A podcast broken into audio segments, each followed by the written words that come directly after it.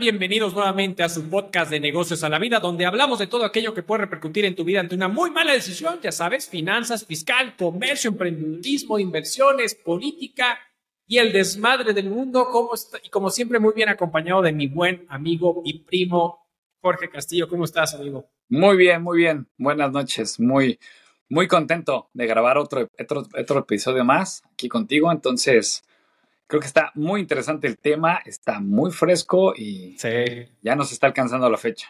Exactamente, primo. La verdad es que vamos a hablar de un tema muy interesante y a todos los que nos hacen favor de compartir, suscribirse, dar la campanita y comentar y todo el rollo, se habrán dado cuenta que la semana pasada no pudimos grabar episodio y la verdad es que había muchos, muchas cuestiones alrededor del por qué no. En primera, tuve una semana yo personalmente muy cargada de chama, que no de grabar el viernes, pero ya ni te escribí, primo. Ya te dije, ya ni te busqué porque la verdad es que todavía estuve trabajando el viernes hasta las 8 de la noche y dije, ¿sabes qué? Seguramente ya está con la cheve, con todo, porque no están ustedes para saberlo ni yo Pero a mi primo se le preguntó que si el aniversario, que si su cumpleaños, que si el cumpleaños de su señora, que si el Label Day de Estados Unidos, en fin, pachanga, semana completa, una carga de chamba seguramente todas las festividades que tuvo, ¿no? Ahora sí que tuviste semana, semana cargada también, ¿no? Así es, así es. Ahora sí que algunos dirán, los envidiosos, que, que era Label Day y por eso fue el puente largo en Estados Unidos, pero todos sabemos que fue mi aniversario, el día siguiente mi cumpleaños y el día siguiente mi esposa. Exacto, exacto. Estados Unidos se detuvo gracias a estos tres, a tres, tres cumpleaños y tres eh, eventos justamente de nuestro buen primo George. Oye, primo, a ver, vamos a hablar de un tema bien interesante el día de hoy porque está viendo todo un desmadre en, pues vamos a decirlo así, actualmente en Estados Unidos. Seguramente noticia de, de pasada, pero todavía hoy en día sigue el tema de la huelga de los actores en Hollywood. Todavía hoy estuvieron marchando, incluso ya empezaron a aventar pedradas a Drew Barrymore por decir, hey, volviste a sacar tu serie, la fregada y todo el rollo. Pero la realidad es que pareciera que no todo queda en el tema actoral. Se avecina una posible, muy cercana huelga. Hoy que estamos grabando miércoles, que sale el episodio jueves. Entonces, todavía el jueves estamos en esa expectativa para ver qué pueda suceder el día viernes. Ya platicaremos de ello. Pero una posible huelga de las Big Three de la industria automotriz en Estados Unidos. Y bueno, primo, ¿qué es lo que se avecina? ¿Qué es lo que está pasando? Pues efectivamente, bastante interesante y controversial porque, bueno, primero que nada, como bien lo comentas, es mañana. Es mañana y yo creo que muy posible es prácticamente un hecho. Entonces, eh, no es la primera vez que vemos una crisis automotriz, no es la primera vez, yo creo que se, especula que puede ser fuerte. Entonces, algunos recordarán la crisis 2008, fue por el tema de, del alza del petróleo. ¿Y, qué ocurre? Y, digo, mucho ya lo vimos también con el COVID. Alguna situación que puede ser meramente de, de cierto tema, hay quienes podemos conceptualizar, bueno, es que se trata nada más de esto. Bueno, pues ya vimos con el COVID, si no nos quedó claro en 2008, ya vimos en el COVID que es una serie de eventos que van de la mano. Y sobre todo tiene que ver con, con, el tiempo y duración que pueda pasar, ¿no? Bueno, de hecho, paréntesis, ahorita comenté la crisis de 2008, tiene que ver con el alza del petróleo, pero cuando vino inmediatamente, así de la, casi casi de la mano, vino la pandemia del H1N1, la... Ah, la influenza. La influenza. Cuando aparece ahorita el COVID decimos, bueno, pero con la influenza no nos fue tan mal, o sea, va a durar, de hecho yo fui de esas personas, va a durar dos, tres meses, en realidad ya llega el verano, todo el mundo se va a la playa, no pasó nada, ¿no? Entonces, no se ve como una gran amenaza. Cuando cae el COVID, con el encierro que tuvimos, pues dices, bueno, creo que pasamos este año y toma la que nos dan dos años y medio, casi tres, pues ya vimos toda la repercusión y que todavía el día de hoy seguimos, seguimos con alguna resaca de todo lo que fue una cadenita de factores, ¿no? Entonces la crisis 2008 empieza con el alza de petróleo, y eso eh, empieza a incrementar, incrementar costos, afectar este, ciertas industrias, luego ya empiezan a levantar la mano sindicatos y demás. Bueno, se desencadenó en algo fuerte. Eh, y de nuevo, y para colmo terminó un poco con, con, la, con influenza, ¿no? Entonces, ahorita viene justamente una renovación de contrato de las Big Three aquí en Estados Unidos.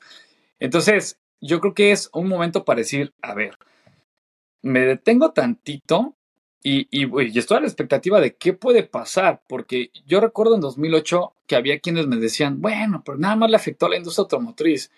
Y yo dije, bueno, nada más es el mayor consumidor de plástico, de vidrio, de metal, de XY, factores que en realidad es una cadena gigante. O sea, ¿dónde se va todo el, el, hule de las llantas? Eh, como comenté, el vidrio, eh, todo. O sea, la industria automotriz no es nada más el, ah, bueno, no hay carros, ¿no? pero están los aviones. No, a ver, es una cadena impresionante que va, que va de la manita. ¿Y eso a qué afecta? Al final de cuentas, inflación y temas económicos. Entonces, el decir que ya estamos a nada, bueno, es más, ahorita comentaste, está el, todavía la huelga de actores.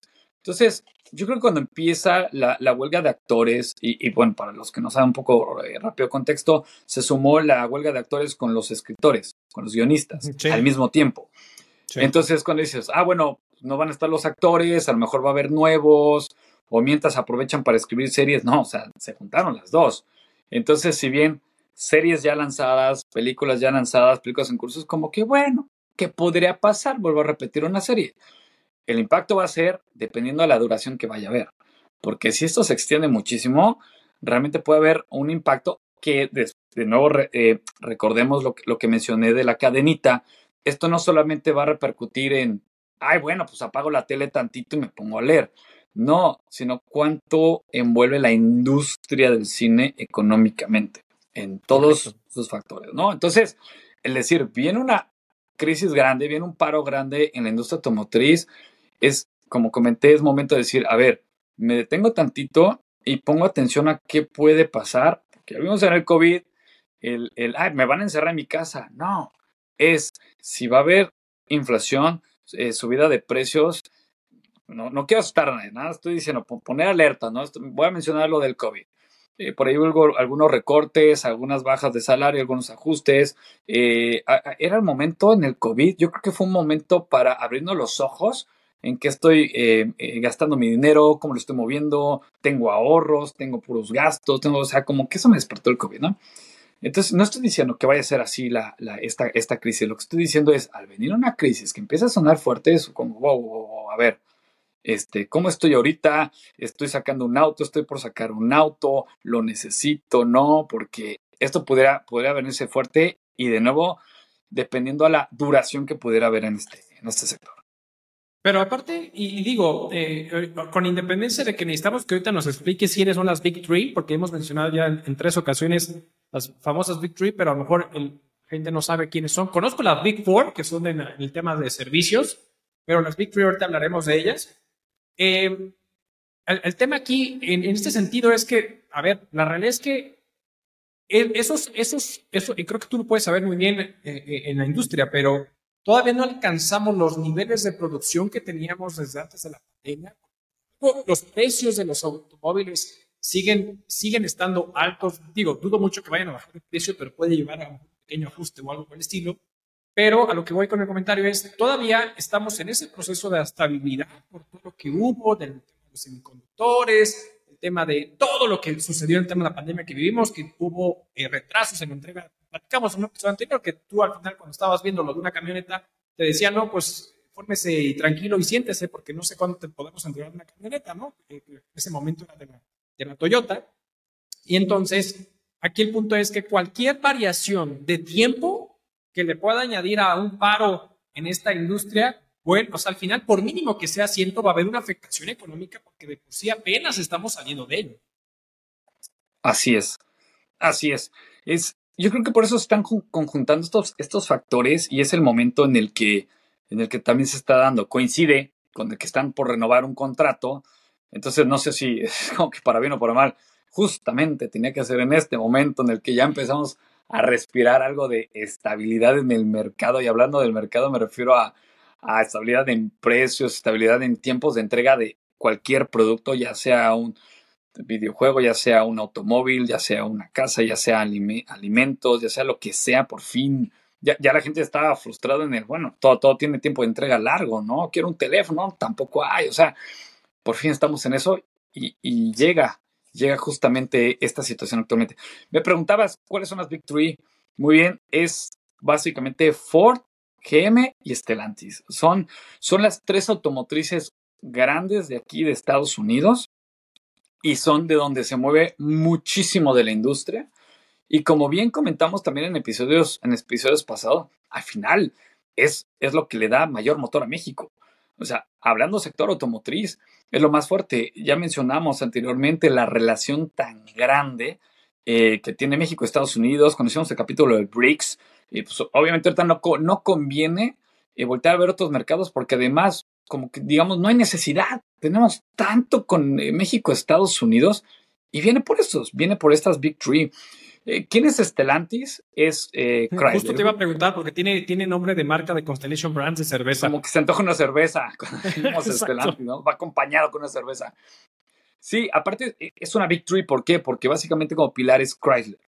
Es Chrysler. Pero bueno, el, el cambio de nombre viene desde que se fusiona Fiat y Chrysler, que pasó a ser por un tiempo FCA, Fiat Chrysler Automotive. Y ahora con la adquisición también de Peugeot, pues ya se cambió totalmente el nombre y bueno, ahora ya es eh, conocida como Stellantis. Entonces, pero por eso sigue, sigue siendo una de las Big Three aquí en Estados Unidos. Básicamente es como decir Chrysler. Y bueno, tenemos a, GM y a Ford como los otros dos jugadores fuertes.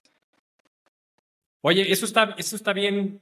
A ver, entonces digamos que tenemos este tipo de, este, estas tres empresas que, y, decimos justamente y comentábamos que, que mañana, que el jueves que el jueves es clave porque si no me equivoco, o sea, aquí el punto es entender quién está detrás de eso. Y es que existe, pues ahora sí que un sindicato principal que es prácticamente eh, United Auto, Work, Auto, Workers, que son, es un sindicato que abarca alrededor de 150 mil trabajadores de estas tres principales industrias que es Ford, General Motors y Stellantis.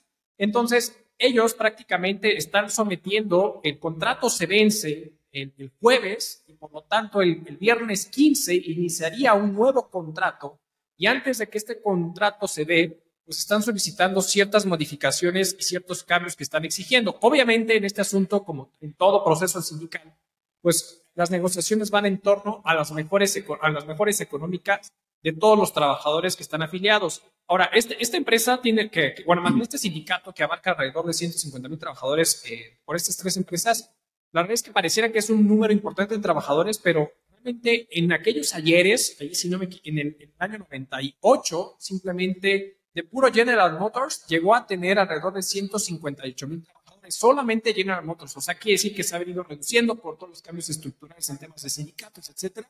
Pero al final vienen a exigir como diferentes puntos de partida para decir, oye, necesitamos reestructurar la negociación del tema de, nuestras, nuestros beneficios de cierta manera. Y aquí es donde eh, eh, me gustaría que empezamos a pelotear este asunto, porque, a ver, eh, dentro de las primeras posturas, tú bien lo sabes, es tírale alto, lo más alto que puedas, para con base en ello empezar a, a, empezar a tener una negociación factible.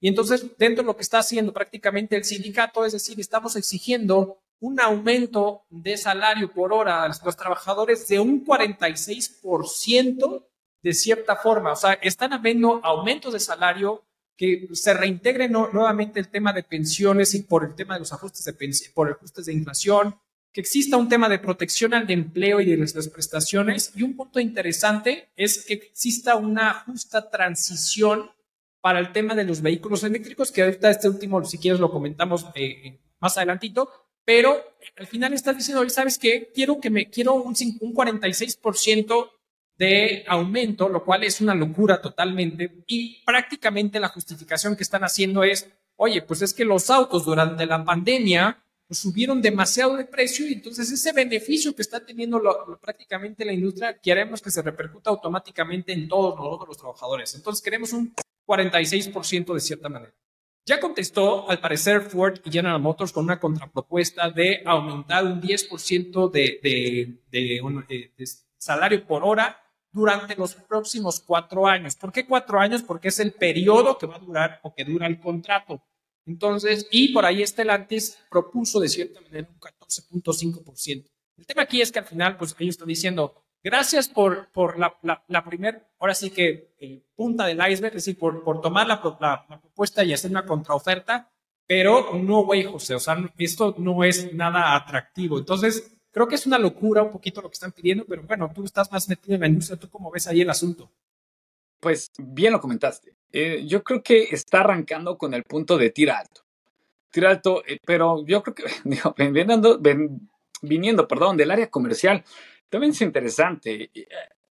En, hablando del tema de negociación, sí, siempre va a haber o, se espera que haya una contraoferta y así pasa, ¿no? Por eso también tú dices, no vayas con, de una vez con tu, de una vez con tu mejor oferta, porque de entrada te, la van a tirar, te van a pedir algo más, entonces casi casi es, eh, llega con algo, algo más para que lo bajes, ¿por qué? Porque así es, ¿no? Entonces, eh, ya de entrada lo haces, porque si llegaras con tu, con tu oferta, digamos que real, y te la negocian, terminas mal, terminas en números rojos, terminas perdiendo. Entonces, yo creo que coincido contigo, es tirar alto. Ahora también, tampoco hay que, que, tirar demasiado alto. O sea, también si tú llegas con una, digámoslo así, una, una oferta también fuera de lugar, es como que, a ver, hablemos en serio. Cuando hablamos de un producto específico y yo llego con una oferta irreal para ver si negociamos, el cliente podría decir, no, estás loco, o sea, ni siquiera vale la pena negociar, ¿no? Aquí no, no es el caso porque es un tema, o sea, el tema del, del paro automotriz no es cualquier cosa, no es como que, bueno, se vayan a paro, ¿no? Y a ver luego cómo lo resuelven o a ver quién, quién aguanta más. Eh, realmente afectaría a muchas, muchas personas, ¿no? Y, vamos a ver cómo se comporta esto. Porque va a haber afectación, y ahorita, y ahorita menciono en qué. Entonces, ¿qué piensa la negociación? Ajá. Sí, sí, dime, no, no, síguele, perdón, te interrumpí. Sí, entonces, de todas formas va a haber afectación, ¿no?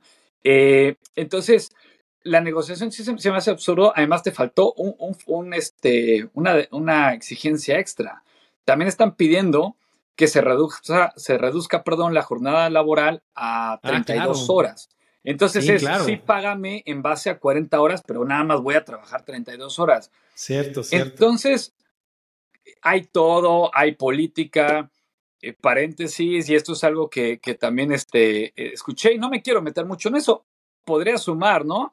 Eh, básicamente eh, Biden no está a, favor, o sea, no está apoyando al sindicato como tal, y el que al parecer los estaría apoyando es Trump, que sería el, favorito republicano en esta parte, entonces sería quien podría estar eh, junto con ellos con tal de que, bueno, pueda haber votos a favor, ¿no? Entonces, pero no quiero entrar mucho a ese tema, pero también son cosas que, que, que, que se llegan a desarrollar en todo esto. Entonces, Dentro de la, de la demanda y exigencia, ¿qué pasa? Pues también empiezan a haber una serie de videos y documentales de, de, de los trabajadores, por eso, por eso la reducción de jornada, ese, que tengan, que, que tengan, pues sí, eh, menos desgaste en, en, la industria, que se aumenten el sueldo.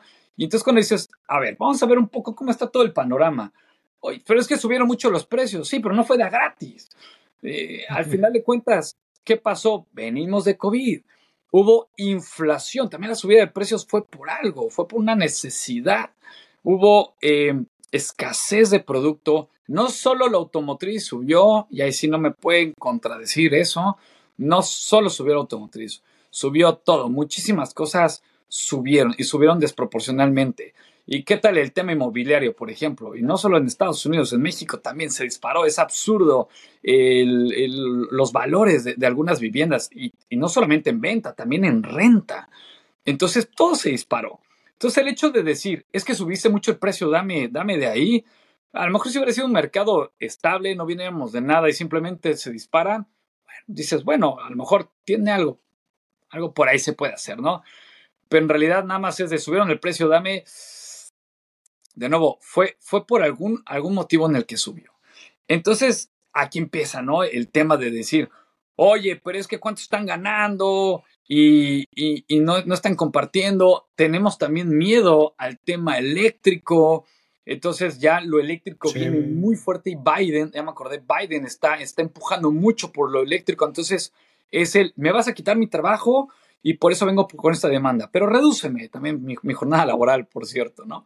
Entonces, viene, viene este, varias situaciones que se conjuntan y, de nuevo es como que, a ver, el tema eléctrico, se está especulando, o bueno, se dice en general, para producir un auto eléctrico se necesita menos mano de obra.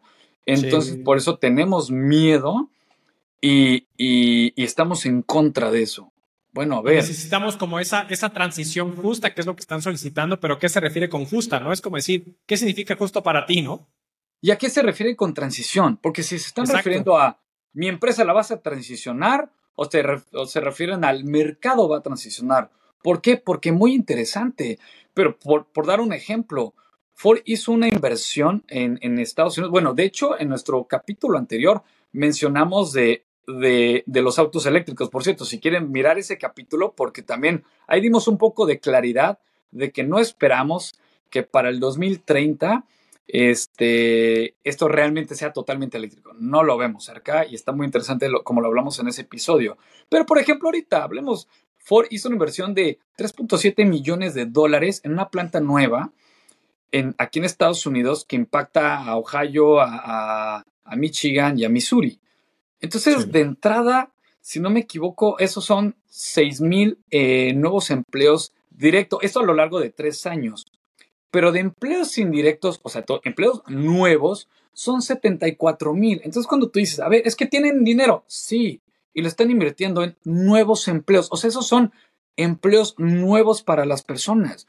Entonces, ahora en la carrera de, de, la creación de autos eléctricos de todas las automotrices, son nuevos empleos, son nuevas este, instalaciones para eso. Entonces dijeras, oye, por decir números, ¿no? Eh, a lo mejor alguien puede decir, bueno, es que cuando era un motor eléctrico creaba 100 nuevos empleos y ahora vas a crear nada más 50. Bueno, pero van a crear.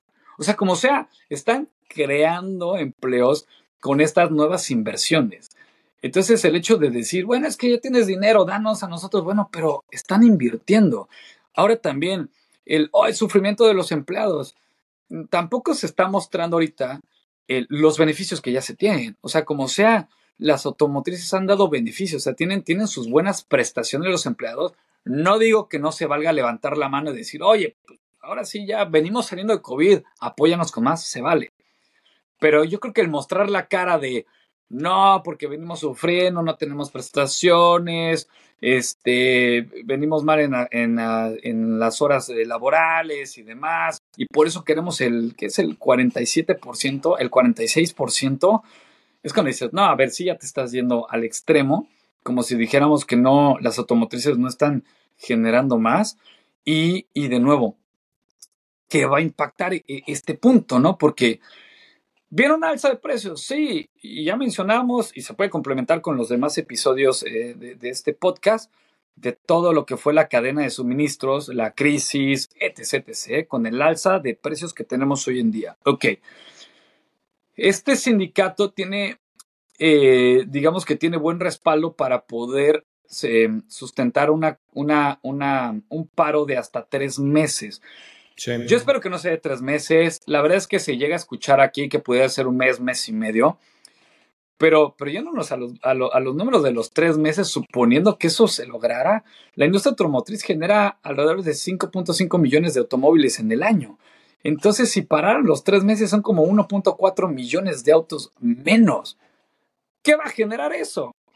Una, una inflación, o sea, al final de cuentas va. Pues va a volver a pasar oferta y demanda. A, falta de oferta en el mercado, mayor demanda, mayor el precio. A, lo mejor más bien con esto algunas personas van a decir, a ver, venía esperando mi auto el año pasado, a inicios de este año y todo el año pasado y demás preguntaba y me decían, te esperas ocho meses. Hoy, hoy creo que ya no es así. Hoy creo que dices, quiero un auto y a lo mejor dos meses, ¿no? Y dependiendo del modelo, a lo mejor y en unas semanas. A lo mejor con todo esto dices, no, mejor lo compro ahorita. Porque si van a parar y van a dejar de producir esa cantidad de vehículos, entonces va a volver a haber escasez de vehículos. Y aparte, y, quiero ahora sí ir, a, a, lo de los empleos indirectos y la otra afectación que va a haber. Aunque, aunque digan, bueno, si paran X tiempo, ¿cuánto pudiera pegarle a esta Victory eh, su producción y su venta? Dejen eso.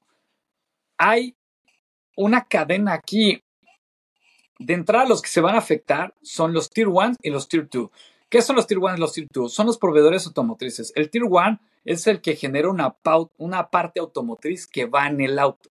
Por ejemplo, el fabricante de un asiento. Ese es un Tier 1. es un fabricante porque, bueno, no, no todo lo fabrican las Big Three. Hay varias empresas que les hacen muchas partes, muchísimas partes a, las automotrices. De hecho, sí quiero recalcar, muchísimas partes. Entonces, es una cadena gigante de empresas para fabricar un vehículo. O sea, hay Hay empresas que hacen el, el, asiento, otros te hacen la transmisión, otros te hacen la parte estructural, otros hacen nada más chasis. O sea, bueno, hay quienes hacen nada más chasis, hay quienes hacen nada más escapes, hay quienes hacen nada más este, parte de la transmisión, hay quienes hacen nada más los botones, hay quienes hacen el asiento, hay quienes hacen, perdón, asiento ya lo mencioné, el cinturón de seguridad, hay quienes hacen los volantes, hay quienes hacen el radio, hay quienes hacen, o sea, mil partes son con otras empresas y esos son los tier ones que son las partes que van en el auto. El, el, Tier 2 es el que le suministra al Tier 1. Y ya, hay, hay más cadenas, ¿no? Hay más cadenas. De hecho, donde yo trabajo es, em, son, eh, son elementos que ayudan a la producción de las piezas. O sea, yo no produzco piezas, son elementos que ayudan a la producción de las piezas. O sea, ni siquiera soy dentro del Tier 1 y Tier 2. Entonces, ¿qué pasa? Muchas de esas empresas, con las, las filosofías de mejora continua, y justamente con eficientar gastos, con mejorar los costos finales, con aumentar la productividad, la calidad del automóvil, porque el, automóvil tiene que tener una alta calidad. ¿Por qué? Porque depende de la vida de los pasajeros y de los que pudieran estar afuera. Otros vehículos, eh, peatones, etc, etc, etc. Entonces, la calidad tiene que ser altísima. Entonces, ¿qué pasa con toda esa filosofía y crecimiento y evolución de la industria? tenemos al famoso Just in Time. Entonces, Just in Time es que básicamente hay tier ones que producen para entregar inmediato a estas Big Three. ¿Para qué? Para que las Big Three no tengan grandes stocks y realmente sea una producción Exactamente. Entonces, yo hago un paro hoy en día, no estoy parando solamente yo, Estelantis. Estoy parando a toda mi cadena. Estoy parando a todos los tier ones, a todos los tier two y a todos los demás proveedores. Ahora, imagínense la cantidad de proveedores que hay en todo esto. Estamos hablando también energía, estamos hablando de, eh, o sea, agua, gas, eh, luz, eh, em, contratistas, infinidad, infinidad. Entonces, eso es lo que se viene. O sea, no solamente se viene a, ah, bueno, va a haber menos automóviles este, Ford en la calle por un rato. No, se viene una cadena muy grande con otras empresas. Y de ahí, bueno, también los fabricantes de máquinas, etc, etc, Entonces, ese es, ese es el miedo. Si esta crisis durara una semana, dos semanas, porque ha habido, ha habido algunos paros. De hecho, eh, alguien podría a lo mejor decirme, cada año hay, eh, fuera de lo del tema de COVID, fuera de, este, de, este, de esta situación que vivimos, me pueden decir, oye, pero todos los años hay paro. Eh, de, de, algunas semanas o hasta un mes. Sí, pero son paros programados, son paros controlados que ya se vienen eh, planificados. Entonces va a haber un paro de dos, tres semanas, por lo general cerca de Semana Santa, entonces se hace un banco y ese, ese momento de paro, si bien no se producen piezas, pero se aprovecha el tiempo para arreglar maquinaria, preparar todo, para una vez que se reviva del paro, pues ahora sí que arrancan con todo. Pero este paro automotriz es diferente, este paro de trabajadores sí viene a detener. Entonces, tema como en el COVID eh, mencionaba, ¿no? Si a lo mejor dijéramos que esto se va a frenar completamente dos, tres semanas, a lo mejor sirve como de, susto a ver quién, quién ganó una negociación, este, a quién le impactó más. Pero si esto se alargara mucho, meses, sí va a impactar. Sí va a impactar ah, industrialmente porque se viene toda la cadena, porque de nuevo, eh, en el tema automotriz, que estamos hablando del tema automotriz, volvemos al tema de transporte al tema de, transporte, de flujo vehicular, de flujo de, mercancías, etc, etc. Y entonces de aquí se puede venir una cadena muy grande que al final, si a lo mejor dijera alguien, bueno, no me pegó directamente ni en mi trabajo ni en mi sueldo, excelente, pero seguro que en la inflación sí. Seguro que al menos en la inflación sí. Entonces, habrá que ver cómo llegan las negociaciones. Yo creo que ahorita de nuevo están eh, en, un, en un tema eh, de, publicidad y propaganda de, este, quiero, quiero seguir argumentando mucho de por qué mi demanda y lo que estoy exigiendo yo como sindicato no es exagerado, es lo que nos merecemos. Y, están con esa, eh, ahorita en propagandas, en video, en alentar, para forzar a, las Big No creo que vayan a dar, definitivamente no van a dar estas exigencias, este, porque sí está, está fuera de sí pero a ver hasta qué punto lo, lo van aceptado, porque las, las propuestas que han puesto las Victory, pues obviamente el sindicato, y es parte de la negociación, las toman ahorita y dicen, no, no, esto es absurdo, no, no lo podemos aceptar, ¿no? Entonces las vamos a archivar o, tirar a la basura, este, y dame una mejor propuesta. Entonces, No sé cuántos rounds eh, se van a aventar con esto. La verdad, ojalá que no sean, no sean mucho, pero sí, aquí se, se especula que al menos un mes de paro sí, sí, va, sí va a haber. O sea, al menos un, mes de paro eh, va a haber. ¿Podría ser más, podría ser menos? Sí, de poder. Se podría, ojalá que, que fuera menos, pero es, es, más o menos como, lo, como se, está, se está viendo el panorama. Sí, correcto. Y eh, dijiste algunos, algunos, puntos bien interesantes que a mí me gustaría como abordar un poquito, este, como para ir cerrando un poquito el tema. Fíjate que, eh, a ver, como bien lo dijiste ahorita al final, ¿no? Todas las exigencias. Creo que hay una exigencia de forma muy particular que no va a haber manera que pase, que es el tema de las pensiones específicamente. Y es que así como tú, tú conocerás, aquí en México tenemos las pensiones de los que se asociaron, los que se afiliaron en el, con la ley del 73 y con la ley del 97. Es decir, antes o después del 97 va a corresponder prácticamente tu pensión en México. Y en Estados Unidos, prácticamente hay una fecha similar para el tema específicamente de estos contratos con esta gente, con estas personas que trabajan para el Big Three allá en Estados Unidos, y es el 2007. Cuando tú recordarás, justamente cuando existe la crisis allá en el 2007 respecto a esta, a esta situación automotriz, específicamente General Motors y Chrysler en ese momento se declaran en quiebra.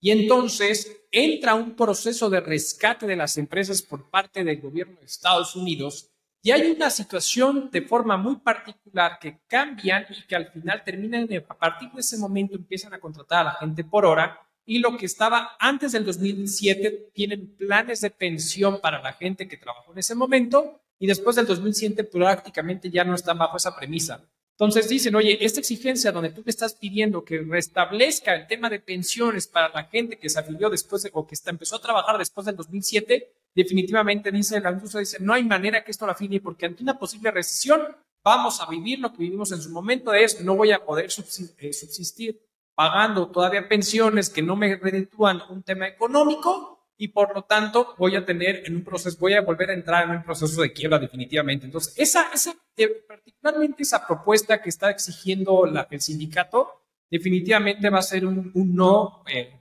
rotundo por parte de la industria, por parte de las Big Three en este caso. Entonces, ese es un punto interesante. Ahora, de toda la repercusión económica que estabas comentando, ojo, ¿eh? Y, y, yo, yo lo quiero hablar desde el punto, ahora sí que del otro lado del río Bravo, ¿no? En, ahora sí que en México. O sea, una de las posturas es cómo va a impactar definitivamente también esta posible huelga en Estados Unidos respecto al tema operativo en México, porque México en su momento, cuando también ya ha existido huelgas en Estados Unidos bajo esta premisa, México lo que toma de cierta manera partida es tomar diferentes estrategias de decisión para poder subsistir. Ahorita, de hecho, prácticamente una de esas, por ejemplo, Coahuila dijo, ¿sabes qué? Necesitamos generar un plan estratégico para una posible contingencia donde tengamos que literal implementar cargas laborales de fines de semana, horas extras y, una, y un tema de sobreproducción para poder tener inventario, partes que se estén generando para poder cubrir la posible demanda que va a existir ante la falta de la producción que se va a estar generando. Entonces,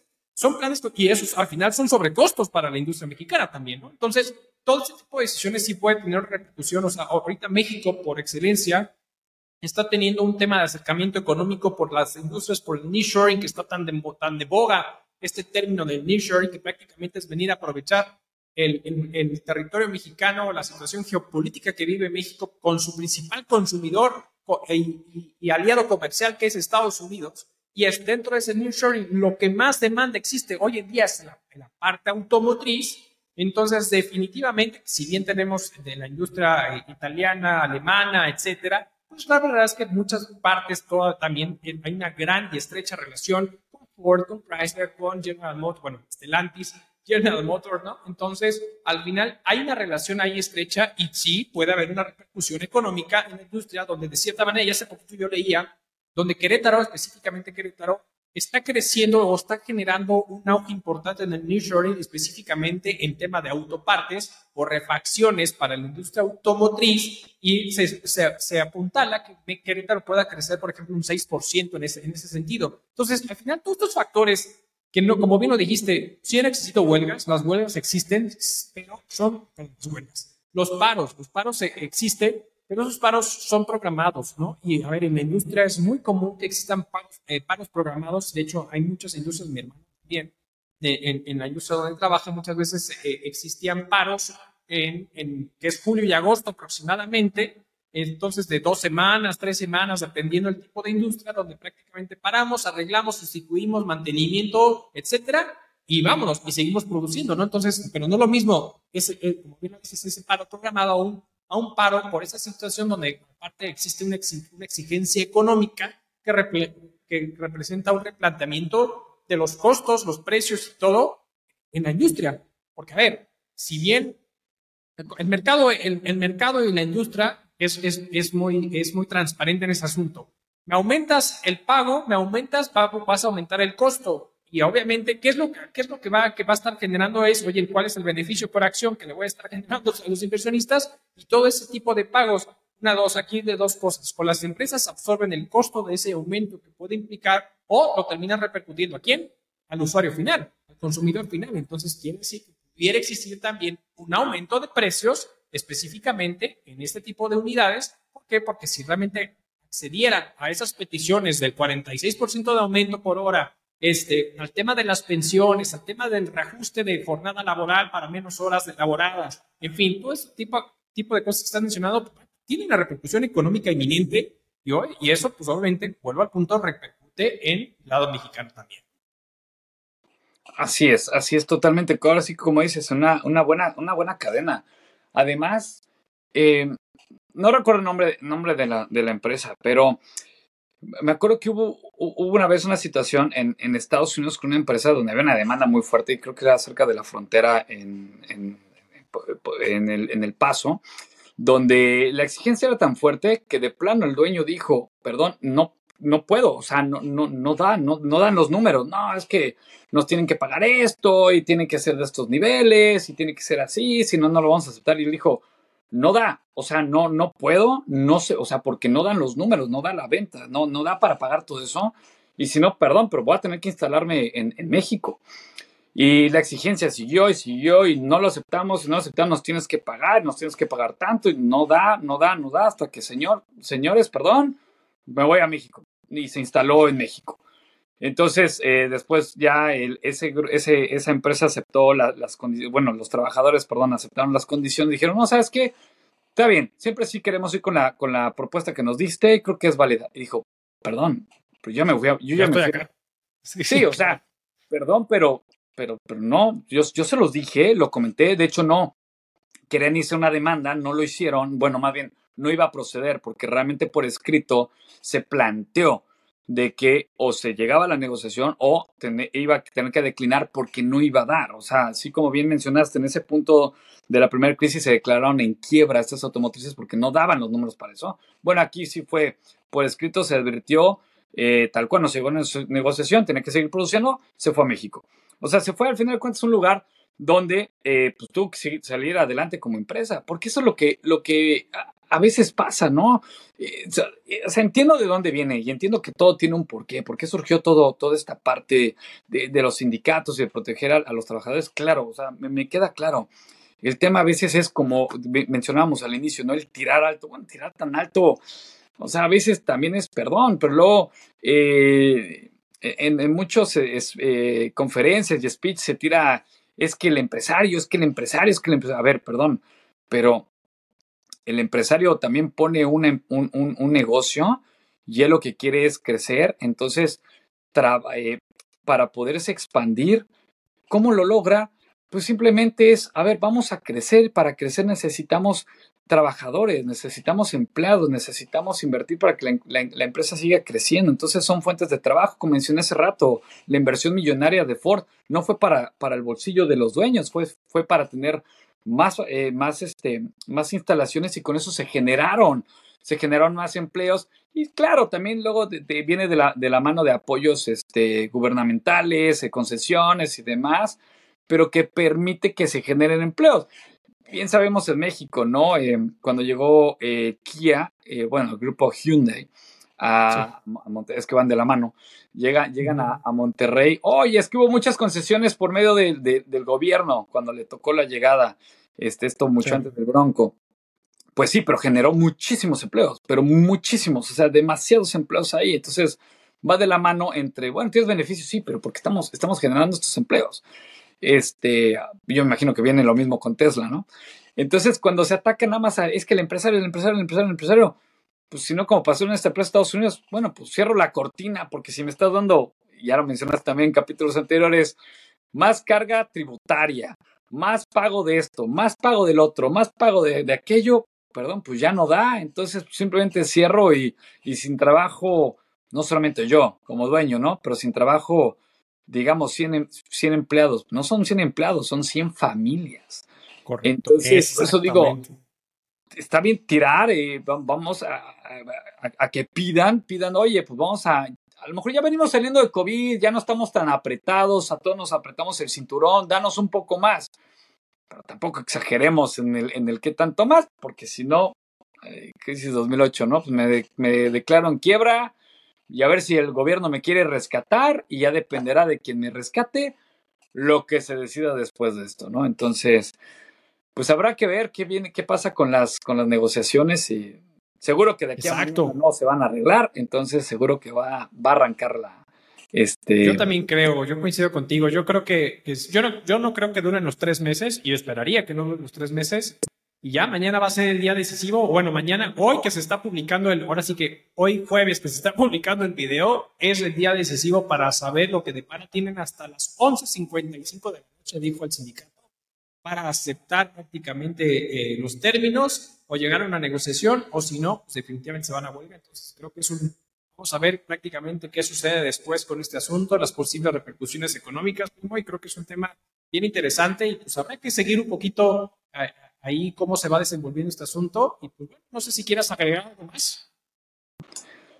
No, no, no, no, por el momento yo creo que este son todas las, las ideas que quería compartir en este episodio, dando también un poco de contexto en general. Y pues más que nada, eh, estar atentos, estar atentos, este, cómo, cómo se viene desenvolviendo esto. Y pues, nada más, nada más. Perfecto, primo. Pues muchísimas gracias a todos por seguirnos en este su episodio, en este su podcast de negocios de la vida. Saben que estamos en todas las plataformas de audio, ya saben, Apple Podcasts, Spotify, Amazon Music, Google Podcasts y tenemos obviamente el video podcast en YouTube. Por favor, váyase a la página de YouTube, búsquenos de negocios de la vida, vea su, su episodio Suscríbase, denle a la campanita, comparta, comente, compartan un amigo, primo, quien usted quiera para que esta comunidad siga creciendo. En verdad, muchísimas gracias. Nos vemos a la próxima y hasta luego.